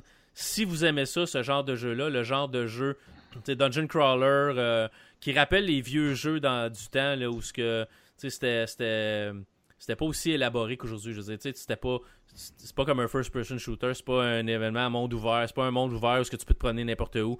T'es vraiment comme. Pas sur des rails parce que les, pièces sont assez grandes, puis souvent il y a une porte cachée qui va t'amener dans une pièce en arrière. Les donjons sont quand même assez grands mais t'es pas libre d'aller où tu veux puis quand tu veux. Euh, on va te faire chercher des clés pour débarrer des portes, donc tu vas trouver des coffres, des cases d'employés qui sont plus là tu vas ouvrir la case, puis tu vas voir qu'il y a une clé en argent. Fait que là, tu vas avoir vu plus loin une porte qui va dire Ah, mais j'ai besoin d'une clé en argent pour ouvrir la porte ici. Ah, et là, ma clé en argent, je peux aller ouvrir la porte pour m'en aller dans une autre section. Euh, tu as des clés en argent, tu as des clés rouillées, tu as des clés en or, tu as différentes clés différentes euh, que ça va te prendre. Tu vas trouver des clés de finis différents pour ouvrir des portes différentes. À un moment donné, faut que tu trouves un engrenage pour une ascenseur, mais il faut aussi que tu trouves la poignée qui va activer l'ascenseur parce que faut que ça ferme le circuit. C'est une vieille, vieille ascenseur. faut que tu fermes le circuit. C'est vraiment bien pensé. Euh, notre personnage a une voix. De temps en temps, il va faire des commentaires, il va, raconter, un petit peu son histoire. Euh, c'est vraiment super comme jeu. C'est un, jeu qui m'a accroché. Puis je m'en attendais pas nécessairement. Euh, ça arrive. Mais, j'ai beaucoup, j'aime beaucoup l'univers de Bioshock. L'univers de Bioshock est un de mes, univers de jeux vidéo préférés. Euh, j'ai bien aimé euh, le dernier là, qui se passait dans le ciel et tout ça. mais, pour moi, mais pour moi, les deux qui se passaient sous la mer, c'était lugubre. Celui qui, était, qui était Infinite, qui était dans le ciel, c'était beaucoup plus beaucoup plus clair, beaucoup plus euh, tandis que l'autre, t'étais en dessous de la, t'étais en dessous de l'eau, t'avais de l'eau qui coulait partout, t'avais des ennemis qui se cachaient dans l'ombre, c'était, c'était vraiment, ça, ça te faisait sursauter. Il en arrivait 3-4 à un moment donné de nulle part, où t'es entendais rôder alentour de toi. J'aimais cet univers-là. Vaporum te rappelle un peu ça. À un moment donné, tu te promènes dans le donjon, puis t'entends marcher, puis là, ton personnage dit Qui est là Puis là, pour tout de suite, t'as pas personne qui vient te voir, mais tu le sais que plus tard, tu vas te faire ramasser. Là. Euh, mais c'est un, si vous jouez à ce jeu-là, sauvegardez souvent. Vous passez un niveau, gâchette de, gâchette de, gauche, euh, le bouton menu, une petite sauvegarde, vous continuez. Euh, faites pas comme moi des fois, puis faire un grand bout, puis oublier de sauvegarder, parce que vous êtes obligé de tout recommencer. Justement, tantôt, je vais probablement rejouer, ou demain, je vais probablement rejouer, puis il faut que je recommence une section parce que j'avais pas sauvegardé. c'est une section qui est assez longue à faire. Fait sauvegarder souvent. Mais franchement, là, euh, je vous le conseille fortement si, euh, si vous aimez un peu l'univers steampunk, ce, que, ce que Bioshock représentait. Vous allez retrouver beaucoup, beaucoup de, de similitudes au monde de Bioshock, mais le jeu se déroule différemment. C'est pas, pas un first-person shooter, c'est plus tactique. Euh, c'est vraiment intéressant. C'est un autre genre. Ouais, ouais. C'est vraiment, vraiment cool. Puis je pense pour, euh, pour une vingtaine de dollars, là, ça vaut euh, ça vaut en pleinement ça vaut pleinement la peine. Ouais, puis en plus, si, si vous procurez ça, ben dans le fond, vous, vous encouragez un studio indépendant en même temps. Ouais, ouais, c'est bien de temps, à, de temps à autre. Ben oui, oui, quand même. On, euh, ben j'en avais parlé récemment aussi avec la Guilde des développeurs indépendant au Québec. Là. Fait que c'est ça, tu sais, Je peux vous dire qu'il y a du petit monde qui a beaucoup de talent et qui. C'est ça, ça vaut la peine d'encourager, notamment avec des jeux comme Vaporum ou euh, peu importe. Là. Mais je vous dis, il n'y a pas juste des triple A, là. ça vaut la peine d'aller sur euh, sur euh, les, les, plateformes en ligne puis de, de vous procurer des, des jeux indépendants que souvent vous allez retrouver plus d'originalité là-dedans que dans des... gros jeux. Ouais, des jeux indépendants de temps en temps. Il y en a plusieurs que j'ai essayé dernièrement que j'ai beaucoup aimé. Euh, c'est pas pour pas pour plugger à patente, mais allez voir ma chaîne YouTube. J'ai fait une session de jeu d'à peu près une heure. ça va vous donner une bonne idée de comment le jeu se déroule avec le, les, les menus, les, les voir les, armes, puis comment déplacer ses affaires, puis comment attaquer, comment les combats se passent et tout ça. J'ai joué pendant une heure, une heure et quart, je pense. Puis ça montre hmm. pas mal comment le jeu, le jeu se déroule, tu sais. Euh, ça va vous donner une bonne idée si jamais vous voulez, euh, voulez vous le procurer avant de payer 20$. Ben, si vous voulez aller voir un peu ce que ça a l'air. Sinon, faites une recherche YouTube pour Vaporum. Je suis pas le seul qui a joué. Là. Je plug ma chaîne parce que je le sais que le jeu est là. Mais si vous voulez pas aller voir, euh, aller me voir jouer, allez voir quelqu'un d'autre. Puis vous allez voir, c'est un jeu qui est vraiment intéressant. C'est le fun de t'avoir joué, Luc. Ben là, au moins, vous voyez pas ma grosse face. si ça vous tente, Luc Desormeaux sur, sur, sur YouTube. Euh, ben écoute, euh, je pense pas non plus que les gens nous ont vu jouer euh, à notre dernier jeu du show. Qui est The Division 2, j'allais dire Part 2, mais là ça pourrait confondre des gens. C'est vraiment The Division 2. 2. 2. personnellement, The Division, c'est un jeu qui m'avait surpris. Euh, je je pensais pas accrocher à, à ce jeu-là autant. Euh, je, écoute, euh, de mémoire, là, vite, vite comme ça, puis j'ai eu une grosse journée. Je me rappelle plus en quelle année exactement il est sorti. Euh, je pense que c'était il y a deux ou trois ans. Si le premier de Division? Trois ans, je pense, en 2016. Euh, je m'en vais, là. Euh, de Division, mars, 8 mars 2016. Ah, pas pire. Euh, ma mémoire est pas pire. Donc, il y a trois ans, on était en 2016, puis en 2016, c'est probablement un des jeux auxquels j'ai le plus joué dans l'année de Division. JB aussi en va embarquer beaucoup là-dedans. Oui, oui. il en parlait souvent, il y avait beaucoup trippé. Oui, parce que... Moi, le premier, j'ai ai pas joué. Tu as pas joué? Ben c'est parce que The Division, euh, ben, on va le dire, là, euh, puis ça ça n'a pas changé avec The Division 2. Euh, c'est un shooter-looter. Ouais. Puis vous remarquerez ici mon excellent niveau de français. Donc, un shooter-looter, ce que ça veut dire, parce que le style n'a pas changé entre les deux jeux. Donc, c'est vraiment une continuité. C'est, dans le fond, c'est un jeu de tir à la troisième personne très, très, très axé sur la couverture. Donc, il faut vraiment que tu te promènes de couverture en couverture. Donc, oui, cache-toi parce que tu vas voir que tu vas mourir. Euh, et euh, dans le fond, il y a beaucoup de, de butin ou de loot, si vous préférez. Donc, euh, c'est pour ça qu'on appelle ça un shooter-looter. C'est c'est un jeu qui est basé sur le butin, sur le loot.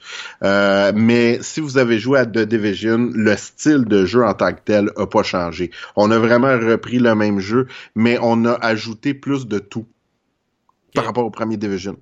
C'est plus de tout. Plus de euh, balles pour te tuer, plus de tout. Euh, ouais, ça on, ça, on va reparler des, des fameuses balles. Euh, en tout cas, bref, on va en reparler. Luc, si je te demande, toi, as-tu aimé l'histoire de Division 2? Euh, j'aime la ça répond à ma question. Ben, j'aime la prémisse, mais je dois avouer que l'histoire, on s'en balance un peu. C'est ça. C'est pas vraiment important.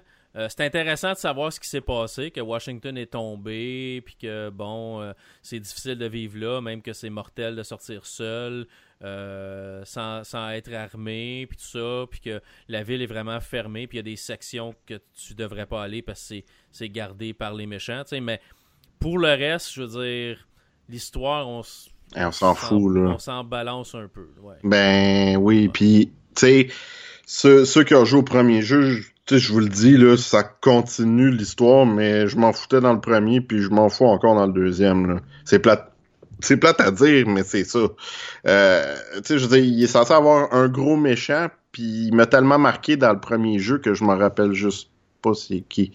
Euh... C'est rare les shooters, les first-person shooters dont l'histoire est vraiment accrochante. Je pense pas qu'il y ait un Call of Duty que l'histoire est vraiment accrochante, euh, ni un Battlefield. Euh, Bioshock était un peu différent parce que l'histoire était quand même intéressante, puis c'est de la manière que les jeux finissaient qui rendait l'histoire intéressante puis mémorable. Mais je me rappelle pas avoir joué à beaucoup de first-person shooters dont l'histoire était mémorable. Mais là, c'est un third-person. Ouais, ouais, mais en tout cas, tu sais. Luc! Le même, dans ce style de jeu-là. Ouais, ouais, ouais. Mais c'est sûr, tu sais, ça porte quand même le nom de Tom Clancy, euh, qui, qui est un, un auteur aujourd'hui malheureusement décédé. Mais euh, lui était très, faisait des romans euh, axés sur le militaire. Politico-militaire. Euh, politi oui, euh, exact. Donc, euh, politico-militaire. c'est sûr que avec un c'est ça porte le nom Tom Clancy, mais c'est pas euh, c'est pas des scénarios à la Tom Clancy. Tu euh, oui, c'est vrai, il y a le côté militaire, mais je vous dirais un peu comme Luc dit, c'est un scénario que, bon, tu sais, il y a une prémisse, il y a un cadre, mais tu y portes pas vraiment attention. Euh, Puis tu sais, il y a des missions qui sont proposées dans le jeu, tu peux recruter des gens. Euh, Puis bon, tu sais, on t'explique là, notamment via le directeur de la, la division dont tu fais partie, de du pourquoi tu dois aller faire certaines missions dans tel bâtiment. Mais honnêtement, là, je, veux tu portes pas attention à ça. Tout ce que tu veux finalement, c'est d'y aller, de pogner du meilleur butin puis de sortir de là. C'est ça. C'est ça. Tuer méchant puis euh, passer à la prochaine mission. Mais tu sais, il y a une affaire que je pensais quand je jouais à The Division 2, puis en fait, c'est un peu ce que j'ai dit dans ma critique écrite aussi. Je, je trouve que The Division, c'est un genre de mode horde euh, dans les jeux euh, que tu sais passer à Gears of War par exemple il y a tout le temps un mode horde tu sais mm-hmm. fait que en fait c'est des vagues d'ennemis là que t'affrontes. Ouais. c'est comme ça tout le temps dans The Division. Fait que tu sais t'arrives quelque part là il y, y, y, a des ennemis. C'est comme une vague d'ennemis. Tu, tu tues tout le monde puis là ça te permet d'avancer. Ouais. Là t'as une cache d'armes. Tu ramasses tu te remplis tes armes puis tu passes à la prochaine section où il y a d'autres ennemis qui vont se cacher ailleurs. Puis certains vont te charger, certains vont rester cachés très très loin. De... Puis ouais, c'est semblable. C'est ça, c'est comme une suite de, de mode horde, si tu veux, euh, de vagues d'ennemis qui vont arriver vers toi, que tu vas devoir éliminer, ça va te permettre d'avancer. Euh, ceci étant dit, si je compare encore au premier jeu, je vous dirais les ennemis du deuxième chargent beaucoup plus. Euh, dans le... Ben, j'ai pas joué au premier, mais je m'aperçois que tu te fais charger. Là. Si tu te caches un moment quelque part, tu as beaucoup de jeux, tu as beaucoup de shooters comme ça, où tu vas te cacher en arrière, puis tu es capable d'éliminer tout le monde sans trop trop te faire attaquer. Si tu te caches bien, tu tires pendant que l'ennemi recharge ou peu importe, tu t'en sors assez bien. Là, tu vas être en train de, te cacher, puis à un moment donné, il va en arriver un de côté, puis il t'attaque avec une matraque ou un couteau ou peu importe. Là. Euh, c'est comme...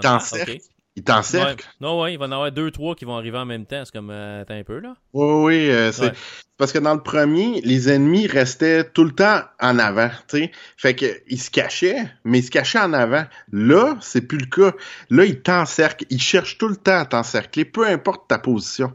Fait qu'ils vont tout le temps essayer. Fait que mon conseil, puis vous en faites ce que vous voulez, quand vous commencez à jouer à The Division, euh, le deuxième, là, je parle, écoutez ce qu'ils disent.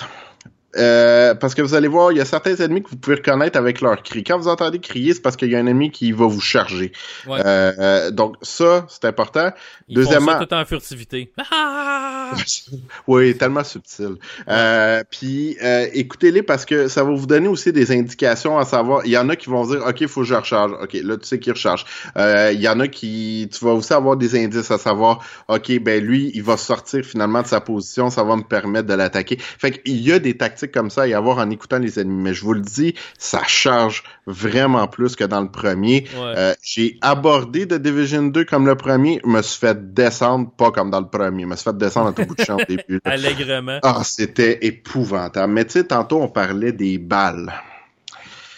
OK dans le premier Division, ce qu'on reprochait, c'était que les ennemis, c'était des éponges à balles.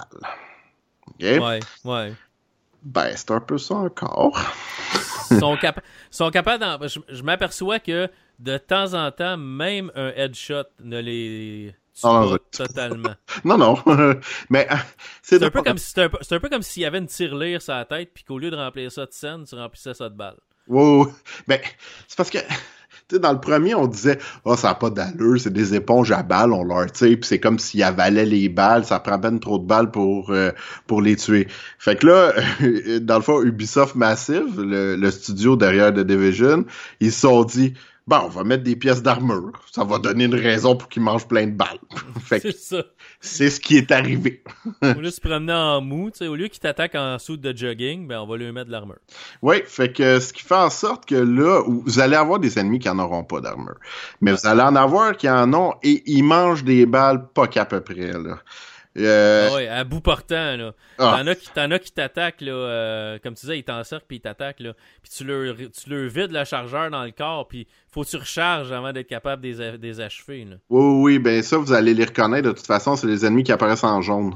Euh, donc, euh, il y a des ennemis qui vont apparaître en jaune, puis les ennemis qui apparaissent en jaune puis qui ont un nom sont encore plus durs mais c'est fou, là. Je vous le dis, avant de détruire une pièce d'armure, là, ça en prend de la balle. Euh, Puis, euh, en fait, pourquoi qu'on a fait ça? Oui, on veut rendre ça plus réaliste, mais c'est surtout pour que vous regardiez les ennemis. Parce que comme dans le premier jeu, il y a énormément d'ennemis qui ont des points faibles. Ça, vous allez les voir avec un élément rouge d'habitude. Euh, euh, tu as dû en faire péter là, des sacoches de grenades? Ouais, ouais, ouais, ouais. Ben généralement aussi, les boss, ou en tout cas ceux qui apparaissent en jaune, j'ai remarqué ça, ils ont un sac en arrière. Puis ça, ce sac-là est rempli d'explosifs. Puis là, quand tu arrives à finalement faire exploser le sac, tu les vois, ils se dandinent, puis là, ça pète dans leur dos. C'est une scène qui est quand même assez drôle à voir. Euh... ils essayent d'enlever leur sac rapidement puis ça marche pas. Non, ça marche pas. ce qui est le fun aussi, c'est les petits drones à mitraillette que tu peux lâcher après eux autres. Ouais. Il ne dure pas tellement longtemps. Là. Des fois, tu es chanceux. J'ai réussi à éliminer tout, tout un, un banc d'ennemis à un moment donné. juste avec le, drone? Juste avec le drone, puis je le pointais. OK, attaque là, OK, attaque là. Puis là, moi, je sortais, tac, tac, tac, j'en canardais un peu, je me recachais. OK, ben attaque l'autre, attaque l'autre. Je me disais, à un moment donné, mon drone va se faire descendre. Mais tant qu'il marche, moi, moi, il faire attaquer. Puis à un moment donné, je pense qu'il restait deux ennemis quand le drone avait fini. Je dis, bon, petit drone, tape. Oui, oui. Ben, Mais des euh, fois, des fois, il attaque un ennemi, puis il se fait descendre.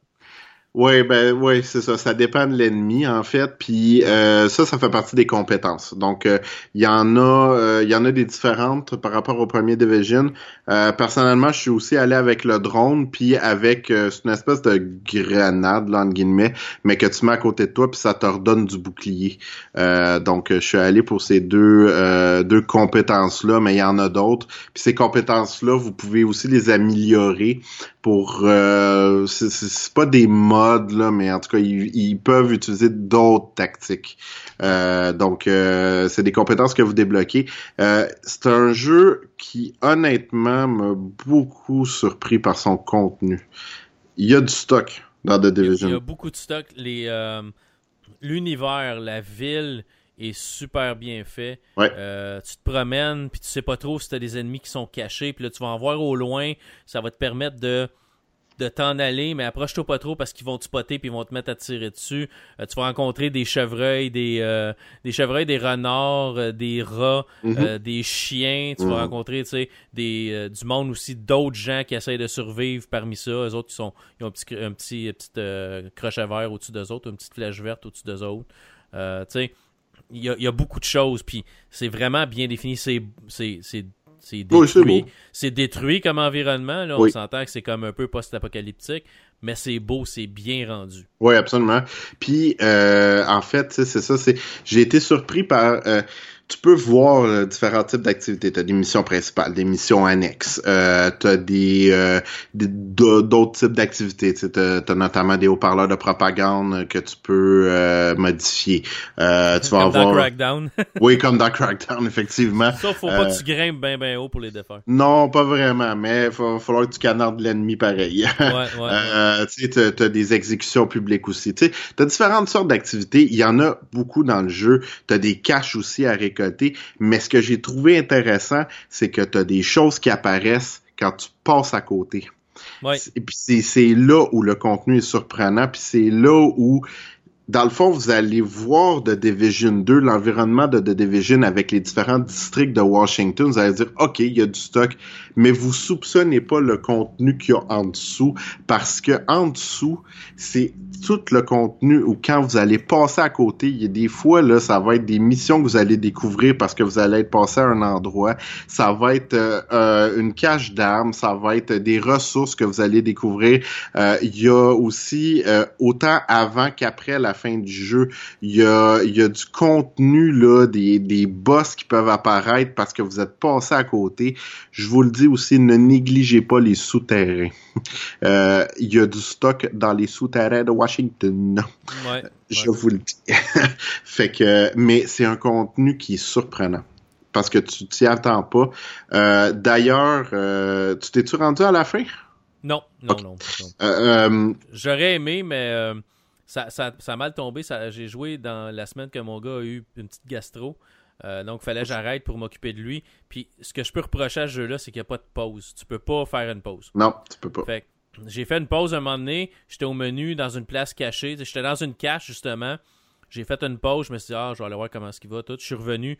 Le jeu m'avait kické. J'étais revenu au menu principal. Tout ce que j'avais fait, il a fallu que je le refasse à zéro. Ouais, parce que ça m'a refroidi un peu, tu sais. Mais c'est un jeu qui est toujours. Vous pouvez jouer tout seul, mais vous êtes dans un univers en ligne. En ligne, oui. Donc, il n'y a pas de pause. Non. Vous vous connectez au serveur. Ouais. Tout le temps. Fait que, Jouer en ligne. Ouais. oui, puis ça m'est déjà arrivé. Ça m'est pas arrivé souvent, là. Puis d'ailleurs, ça, c'est une des surprises. C'est un jeu qui est très stable, euh, qui a très peu de bugs pour un jeu de ce genre-là. Euh, on Sur était... PC un peu plus, par exemple. Ben, euh, ben, écoute, ça se peut, là. J'y ai pas joué sur PC, mais je te dirais, j'ai vu des jeux beaucoup plus buggés Fallout Ah, ouais. 76. Euh, non, mais Fallout 76, c'est la nouvelle barre à battre comme jeu buggé. Le jeu est un bug. Ben oui, ben euh, c'est sûr ça s'améliorait avec les, les mises à jour, mais quand même là. Mais pour un jeu en partant là, dès le lancement, euh, je dois dire que j'ai été surpris. Tu sais, souvent on va reprocher aux jeux d'Ubisoft d'être buggé à l'os, mais The Division 2, j'ai pas trouvé qu'il était vraiment buggé. Là, j'ai trouvé qu'il était surprenamment stable. Euh, Ben, moi aussi, j'ai vu deux bugs, ou plusieurs fois des bugs similaires sur PC. Euh, à un moment donné, je parlais à un personnage, la bouche, il bougeait pas. Puis quand il a fini de parler, il s'est téléporté. Il est juste comme disparu. Il était plus là. Euh, Il y a un gars dans la, dans une, dans la base, tu vas mener dans une base au théâtre. Oui. Puis euh, il y a un gars en haut qui dit Ah, on a besoin de batterie, on a besoin d'énergie, puis t'inquiète, Ouais. vous chercher des affaires. Puis il me parlait, puis que sa bouche bougeait, sa bouche bougeait pas pendant tout quand il me parlait. Il faisait un mouvement, mais la bouche bougeait pas. Puis euh, quand, aussitôt qu'il a eu fini ses phrases, pouf, il était plus là. C'est comme. Ben, pas, de- pas de boucan, rien, là, tu sais, pas de. Comme je mets une bombe de. Tu sais, je mets une petite bombe de boucan à terre, puis je disparais, là. C'était juste comme. Puis là, il a pas fait son Batman, il a juste comme disparu. Puis euh, souvent, pendant des combats où tu te fais canarder, euh, je me sentais dans la matrice parce que. Mettons que tu as un comptoir en avant de toi, il y a des objets dessus, les balles rentraient, tu t'entends les balles, puis le son des balles est vraiment écœurant là-dedans. Tu entends vraiment touf, touf, touf, Mhm. ça rebondit là, partout alentour de toi. Puis il y avait des objets sur le comptoir, puis à un moment donné, pouf, ils revolent, puis ils ont comme resté à flotter dans les airs. Tu sais, mais c'est des bugs mineurs, là. C'est pas des bugs qui brisent le jeu. Ben, le personnage, la bouche, la bouche bouge pas, c'est un peu plus fatigant, là. C'est, c'est comme ce qu'on appelle Uncanny Valley, là. C'est comme, ça, ça, ça, ça, ça fait un peu comme bizarre. C'est comme, ok, il est super bon mime, par exemple. Il manque juste la marionnette, tu sais. Mais, mais tu sais, de, de voir des objets qui restent, qui restent flottés dans les airs. Il y a des jeux que les cadavres sont à moitié flottants des fois, puis ça, j'ai pas vu ça dans The Division, mais j'ai vu ça dans d'autres jeux. Ouais. Fait qu'il y a, il y a pas plein de bugs, mais j'en ai vu certains. Puis j'ai encore eu le même problème que j'avais eu avec, euh, avec euh, Trials sur mon PC. J'ai une application sur mon PC qui, qui gère les maudites lumières RGB. Si je le ferme pas, il n'y a pas un jeu d'Ubisoft qui décolle. Pas un. J'ai trois jeux d'Ubisoft installés sur mon PC. J'ai pas un par un. Il n'y en a pas un qui décolle. Je ferme l'application, le jeu part. C'est Ah. l'anti-cheat. C'est l'anti-triche. Il y a un anti-cheat qui, départ, qui, qui démarre avec le jeu. oui. C'est l'anti-cheat qui détecte que ça, c'est comme un cheater. Ah, l'histoire d'amour entre le PC à Luc et les jeux d'Ubisoft se poursuit. Mais c'est pas c'est pas les jeux d'Ubisoft, c'est vraiment vraiment de la manière que le programme pour gérer lumière a été programmé. Le jeu d'Ubisoft voit ça comme un, programme qui roule en arrière-plan qui pourrait me faire tricher dans le jeu. Il faudrait peut-être qu'Asus puis qu'Ubisoft se parlent, je sais pas. Mais tu sais, je règle le problème, je m'en vais dans je m'en vais dans mon euh, dans mon dans mon task manager, je ferme l'application, je pars mon jeu puis je suis correct sais. J'ai pas Mhm. besoin de redémarrer, j'ai pas besoin j'ai juste besoin d'arrêter l'application puis ça part tout de suite. C'est juste c'est juste plate. Ouais, non, mais je comprends, je comprends. Mais tu sais, pour, pour The Division 2, je, veux- je veux juste aborder quelques petits éléments là avant, avant de terminer. Euh, en fait, euh, c'est un jeu, comme Luc disait, vous pouvez y jouer en solo. Ok, vous pouvez là, il y a- y a- vous pouvez, euh, puis vous pouvez traverser le jeu en solo. Par contre, en solo, le jeu est beaucoup plus difficile que si Ah, vous jouez avec d'autres. Euh, c'est, en fait, vous allez beaucoup plus travailler pour arriver au même but que si vous jouez en multijoueur. Euh, pourquoi? Ben parce que justement, les, les ennemis ont plus tendance à vous encercler. Euh, il peut y avoir beaucoup, beaucoup d'ennemis aussi. Euh, les dernières missions, particulièrement les assauts sur les forteresses, là. Attachez votre truc, là, ça- en solo, c'est dur, c'est vraiment dur. Ce qui fait en sorte qu'il faut faut s'investir là-dedans pour chercher à améliorer l'équipement de son personnage parce que ça devient vraiment, vraiment difficile en solo. C'est possible, mais c'est plus dur qu'en multijoueur. Ouais. Euh, Si tu meurs, tu recommences pas où ce que t'étais, tu recommences la mission à zéro. Euh, Ben, à ouais. peu près à zéro. Ouais. Tu, retournes, tu retournes à un point de, un point que tu peux réapparaître. C'est pas partout sur la carte, c'est pas où ce que tu es mort, c'est la dernière cache ou euh, dernière base que tu es allé. Tu peux repartir de là. Euh, mais faut que tu retournes, puis faut que tu recommences ta mission. Ben, si si, tu es dans une mission, dans le fond, c'est parce que ça dépend où ce que tu es dans la mission. Parce que tu as des points où ce que tu peux pas réapparaître, effectivement. Fait que ça dépend où ce que tu euh, Il y a trois Dark Zones. Dans le premier, il y en avait euh, une. Les Dark Zones, pour ceux qui savent pas c'est quoi, c'est des zones contaminées. c'est des zones player versus player, mais avec une twist qui revient dans The Division 2. C'est-à-dire que tu peux collaborer entre agents, donc entre joueurs, pour éliminer des ennemis. Puis euh, généralement dans les Dark Zones, c'est là que tu vas trouver aussi du meilleur butin. Tu peux faire ça. Mais tu peux aussi décider de jouer comme un en tout cas une certaine partie du corps, et euh, éliminer les autres joueurs pour toi récolter tout le butin. Dans The Division 2, la nuance qu'on a apportée, c'est que en fait le gain peut être plus important euh, à mesure que tu prends des risques. Donc, euh, dans le fond, plus tu vas prendre de risques, plus le butin va être intéressant. Ça peut être, euh, c'est un petit peu plus long pour atteindre vraiment un niveau, ce qu'on appelle un rogue agent, là, mais vraiment le niveau maximal de rogue agent, parce que on cherche à, à, ce que les joueurs se posent vraiment la question est-ce que je risque le tout pour le tout, quitte à me faire traquer par d'autres joueurs parce que finalement ils vont savoir que je suis un salaud ou je vais jouer de façon plus legit, de façon plus coopérative. Euh, maintenant, il y a trois Dark Zones et vous êtes plus obligé de d'extraire les armes comme dans le premier. Vous pouvez sortir des de l'équipement des Dark Zones euh, sans l'avoir nécessairement extrait pour après ça aller faire décontaminer vos choses. Euh, mais je vous le dis, le ratio risque euh, risque avantage. En tout cas, j'ai trouvé ça plus intéressant dans The Division 2. Euh, et vous allez voir, il y en a qui risquent le tout pour le tout. Il y en a qui vont aller jouer entre les deux, puis il y en a qui veulent juste jouer plus coopératif pour pas risquer finalement de se faire descendre, de se faire euh, étiqueter comme étant un agent rebelle. Euh, sinon, ben, euh, dernière chose que je vais aborder, c'est le ce qu'on appelle le endgame, le post-game. Donc, une fois que vous avez terminé, sachez que votre quête ne sera pas terminé quand vous aurez soi-disant terminé de Division, un peu comme dans euh, de Division 2, pardon, un peu comme dans le premier jeu, la carte va se redémarrer avec une nouvelle gang.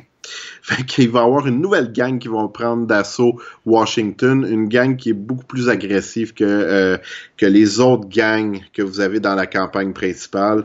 Donc euh, le défi devient plus euh, devient plus élevé dans le post-jeu et vous pouvez refaire les missions avec cette nouvelle gang là dans des niveaux de difficulté beaucoup plus élevés. Fait que encore une fois, c'est beaucoup plus difficile, mais en même temps le butin que vous pouvez récolter est beaucoup plus intéressant.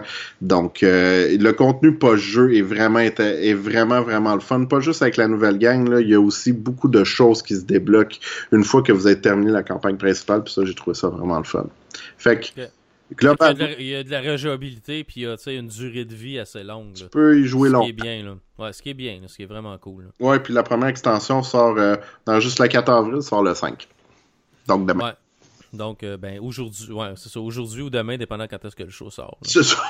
Mais... En tout cas, elle sort bientôt. OK. c'est ça, le 5, le 5 avril. Le 5 avril. C'est cool. C'est cool euh, des, des, jeux que tu peux jouer après, après le fait. Euh, comme Crackdown, j'ai fini Crackdown, j'ai continué à jouer par après. Oui, juste oui. Pour, juste pour me promener, puis euh, tu sais. Mais, c'est fun. Je vous le dis, le The Division, c'est un jeu dans lequel, ben, en fait, il faut vouloir s'investir pour améliorer son personnage. C'est un peu le but là, du jeu, c'est un peu la base. Mais si vous voulez le faire, là, c'est. En tout cas, moi, j'ai adoré The Division 2. Il a été moins apprécié globalement que le premier. En tout cas, je comprends plus ou moins. Moi, j'ai eu bien, bien du fun. Euh, ça a rempli mes attentes. Puis je sais que je vais continuer à y jouer pour un bon bout de temps. Ouais, puis jouer, jouer entre amis, tu sais, jouer en ami. Ouais, c'est le fun. Ramassez-vous une petite gang, là, puis ça, ça, ça, doit être super le fun de jouer en gang. Ouais, oui, absolument, absolument. Euh, tu, tu veux-tu y mettre une note, pas de note? Non, je pense, je pense que c'est... Euh, ben, tu peux mettre une note si tu veux. Moi, je pense que si c'est le genre de jeu que vous aimez, vous aimez ça jouer en, ligne avec d'autres, ça, c'est un achat. Là. Oui, euh, c'est super le fun, puis c'est assez addictif. On, se fout de l'histoire, mais c'est pas parce que tu te fous de l'histoire que le jeu est pas bon. Non, absolument. Puis, tu sais, moi, j'y joue plus en solo. Euh, je m'assume, là, mais j'y trouve mon compte. Euh, c'est plus difficile, faut que je m'investisse plus, mais je trouve mon compte. Puis, je veux dire, j'ai adoré le premier Division, puis j'adore le deuxième. Euh, vraiment, moi, ça compte mes attentes. C'est le jeu qui répond à ce que je voulais jouer. Finalement. on verra Division 3 dans 3 ans. Oui, c'est ça. Ben oui. Mais tu sais quoi? Ça doit faire mal à certains qui ont développé Anthem. Penses-tu? J'ai comme l'impression. Puis, ça de même. euh, non, non, c'est meilleur que Anthem. Je sais que c'est pas exactement pareil, mais écoutez, c'est, je pense que The Division 2 est quand même supérieur à, Anthem. Ouais, donc euh, c'est ça. Sortez votre cash. Oh yes! Fait que voilà, ben ça, conclut en fait euh, le show. Luc, dis-moi si on veut te retrouver sur les internets, euh, on fait comment? Euh, sur Twitter, Scalazormo. Sur Facebook, Luc Desormeaux. Sur YouTube, Luc Desormeaux. Euh, je fais aussi une autre émission. J'anime une émission sur l'automobile qui s'appelle Ça roule radio que vous pouvez trouver sur, euh, sur Google Play, sur iTunes, sur mhm. Spotify. Et puis, c'est ça. C'est une émission hebdomadaire où on parle de voitures. Moi et mon collègue et ami, Monsieur Marc Bouchard. Et puis, c'est pas mal ça. Toi, comment est-ce qu'on te retrouve? ouais, n'oublie pas ta chaîne YouTube. Ouais, YouTube, j'ai dit Luc Desormeaux. J'ai dit euh, Facebook, euh, Facebook, Twitter et YouTube. Luc Desormeaux. Je sais pas où j'étais dans, la dernière minute d'abord. T'as fait comme beaucoup d'autres. T'as fait comme beaucoup d'autres. D'autres, t'as arrêté de m'écouter un moment donné. Non, non, jamais, Luc, jamais. Euh, ben pour ma part, si vous voulez me rejoindre sur Twitter à Draco ADG, donc euh, c'est toujours le fun quand j'aimerais ça dépasser les 775 là. Ça fait un méchant bout que je, je suis stallé là. Sur quoi? Sur, sur Twitter? Ouais. Je sais pas pourquoi. je peux pas, je peux pas comprendre que j'ai plus d'abonnés que toi. Je, vraiment, là, je dis pas ça pour être chien. je, je, ne comprends pas parce que tu postes des affaires bien plus intéressantes que moi. Là. Ah, merci, Luc. Non, non, mais tu sais, je, veux dire. Je, je, sais pas. Moi, je, la catch pas. Je, suis coincé à 775, ça fait un bout, là. Ça Mais quand je dis un bout, c'est un bout, là. Ouais, ouais. ben, bref. Euh, fait que Draco, à, à, Draco ADG sur Twitter. Sinon, euh, j'ai aussi une page Facebook de chroniqueur jeu. Euh, Daniel Draco Carousel. Vous pouvez chercher ça sur Facebook. Et vous pouvez retrouver aussi mes articles écrits, dont la critique de Division 2, celle de Yoshi's Crafted World, va sortir bientôt sur affairesdegars.com dans la section techno jeux vidéo. J'écris aussi dans d'autres sections, notamment sur euh, des dossiers criminels. J'ai écrit sur le Comic Con. Donc, euh, j'ai différents écrits sur Affaires de gars.